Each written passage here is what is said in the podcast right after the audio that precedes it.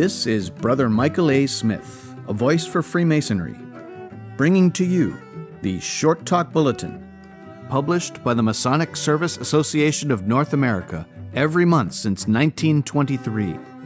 This, the Short Talk Bulletin podcast, is produced in cooperation with the MSA and is made possible with the generous support of a grant from the Grand Lodge AF&AM of Minnesota. Volume 49, Number 2, from February of 1971. On Being Relevant. Author unknown. In the early 60s, one frequently heard or read the words viable and charisma. Programs and plans had to be viable.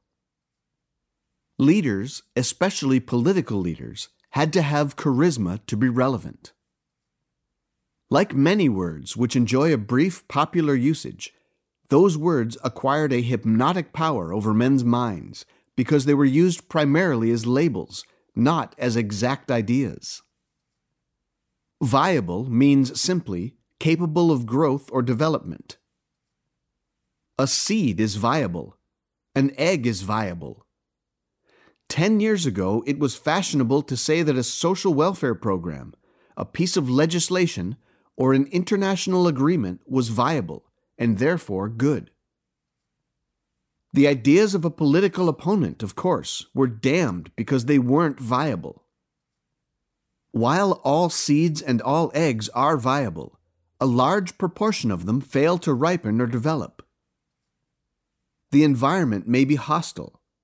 The growth process may be stifled by a malfunctioning metabolism like a cancer. Similarly, all plans and programs can be described as viable. But if they are based on false conceptions of human nature, on unrealistic analyses of the resources and manpower to carry them out, their viability is destroyed by an unfavorable environment or a malfunctioning organization. Viable became popular with politicians as an emotive label to win votes like the soap manufacturer who calls granulated soap surge or cold power to induce housewives to buy his product. Psychedelic suds might be more relevant now. Charisma was similarly misused for its emotive value. Its exact meaning was largely ignored.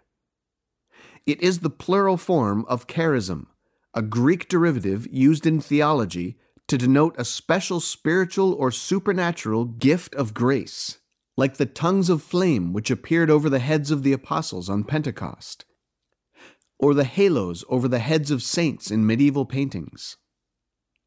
But suddenly we learned that this or that political candidate had charisma, or poor opponent, he had none. The image of a politician wearing a couple of halos still seems incongruous politics being the worldly game that it is. Charisma was used, of course, to give a fellow citizen aspiring to public office a special label, to sell him to the voters.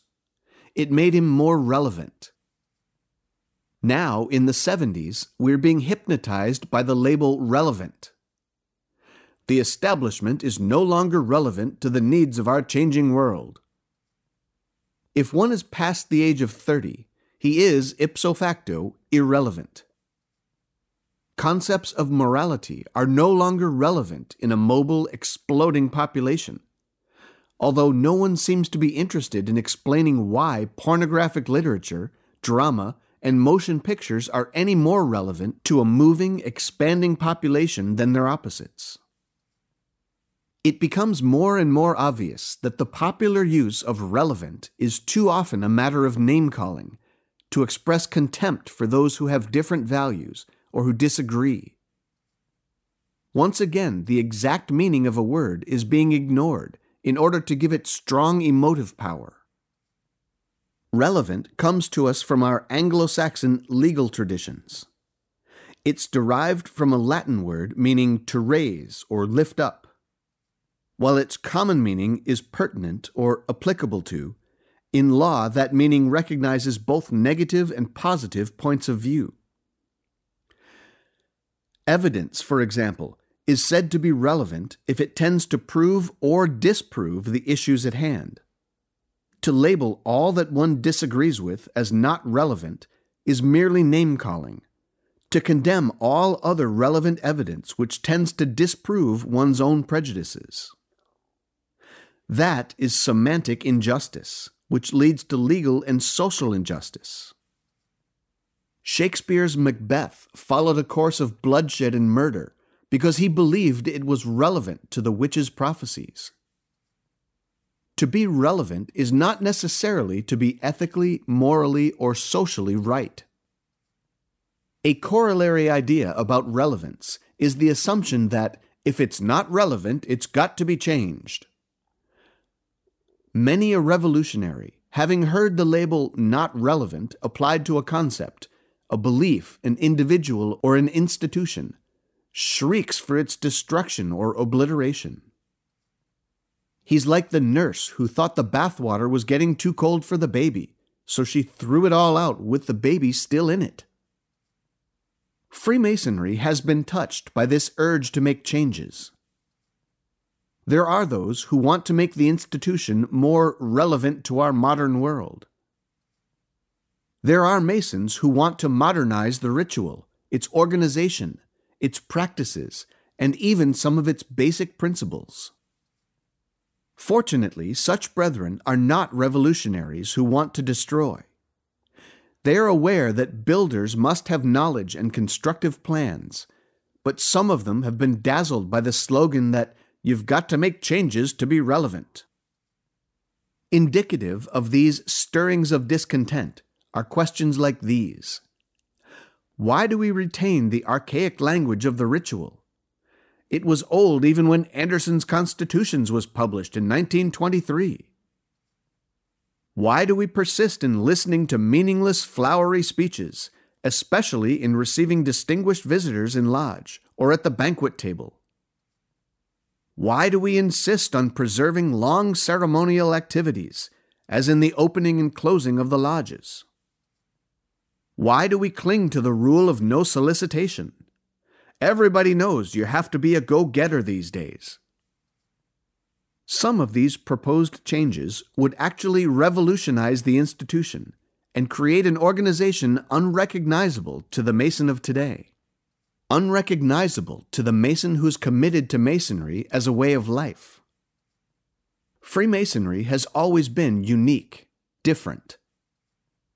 That's one of the reasons it's survived the storms of centuries more indicative of a constructive concern about Masonry's relevance are questions like these Is leadership training the imperative need of the fraternity today?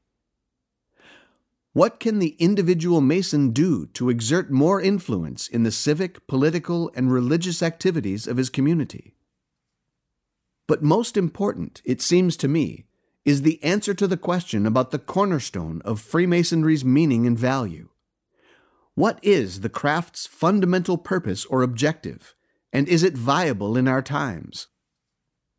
Until a Mason really understands what Freemasonry's purpose is, and until he is actively committed to its fulfillment, answers to all the other questions will tend to be influenced by the glittering slogan that we've got to make changes to be relevant. Relevant to what? To the easy hopes of a narcotized, out of joint, compacted generation which has already realized the futility of its euphoric dreams and sings, Those were the days, my friend, we thought would never end. We'd sing and dance forever and a day. Some of the changes proposed to make Freemasonry more relevant are really attempts to find solutions for some of the worrisome problems of the craft, like poor attendance or declining membership the old suggestions are appearing under the currently popular label relevant, just to make them seem modern and urgent. To put it bluntly, they often ignore the real spirit and mission of Freemasonry. Their proposers are actually ready to transform the institution into a mere club or pressure group without even realizing the eventual outcome of their reorganization. one is forced to reflect sadly on how many Masons really don't know what Freemasonry is. They want to change an organization, but they forget that it's the individual brother who makes Freemasonry what it is or isn't. In Freemasonry, the individual member is of vital importance. We take the new member, one at a time, and teach him a philosophy of life we believe relevant to all places and seasons. The emphasis is on him. The hope is that he will go out into the world a better man. Freemasonry seeks to improve the quality of the individual member, not the quality of the entire world, an impossible task. Yet, the changing world requires Freemasons to consider the relevance of their institution. The house organ of a nationwide corporation recently carried a thoughtful speculation by the company's vice president about modern man's relevance to his institutions. Quote, Man is no longer within a single community. He can be born in one, live in another, go to school in a third, work in a fourth, attend church in a fifth, and seek his recreation in many others. His horizons are broad and his contacts unlimited. He certainly can no longer be influenced as much by his home, his school, his church, or his job as he previously has been, unless these institutions restructure themselves and look upon him as mobile. Since the home, school, church, and community no longer meet the needs of the individual as he once existed, there must be a substitute. This alternate, it seems to us, must be the development of self discipline. When man was confined to a single community, he was disciplined by the institutions and the people of that community, since he was constantly within their surveillance and influence. This no longer being the case, he alone is the only institution that is always with himself, regardless of the numerous localities within which he finds himself and the distances between these localities. Self discipline is conscience, and conscience is a core of built in guidelines or truths. It has been a bit of a shock to find lack of uniform acceptance of many of the Ten Commandments. It's disconcerting to find that there are times when thou shalt kill, thou shalt bear false witness, thou shalt steal, thou shalt covet, thou shalt not honor thy father and mother. It's interesting to discover that there are two kinds of truth absolute and situational. If mobile man no longer has the discipline of the small community, and if a substitute for it is self discipline, and if self discipline needs a value system, then some institution, some persons must get busy very soon in helping to develop a deeper conscience. End of quote. Self discipline? A value system? To develop a deeper conscience? Is this not the fundamental purpose of Masonry's philosophy and teaching? to take the individual man of conscience, one at a time, to enrich his system of values by the symbols of the builder's art, and to encourage him by self discipline to develop a deeper conscience so that he can bring to the community in which he lives the stabilizing blessings of brotherly love, understanding, relief, and truth. That has always been the purpose of our gentle craft. That objective has been relevant to the needs of every era and generation. The fundamental lessons of the craft are more needed today than in many years past. It's interesting to note that a modern business executive is suggesting the need for an institution to develop a deeper conscience for all mankind, in spite of the harsh denial of values at the present time. The real question is not whether Freemasonry is relevant to the modern world, but whether modern Freemasons are relevant to the spirit and teachings of their fraternity. The author of the essay quoted above believes that some institution, some persons must get busy very soon in helping to develop a deeper conscience for mankind. He appears to be unaware of the goals and activities of Freemasonry, but that is probably the fault of its members. Apparently, they've not demonstrated convincingly enough the good effects of their fraternal association. To be relevant is not merely to make changes, especially for the sake of mere change. To be relevant is to be pertinent to and applicable to. When Masons are overwhelmingly pertinent to the tenets of their profession, that is, actively committed to exemplifying those tenets in all that they say and do, then will Masonry be truly relevant to the age in which it exists, be it stable or revolutionary, calm or disturbed. Masons must first be relevant to Freemasonry.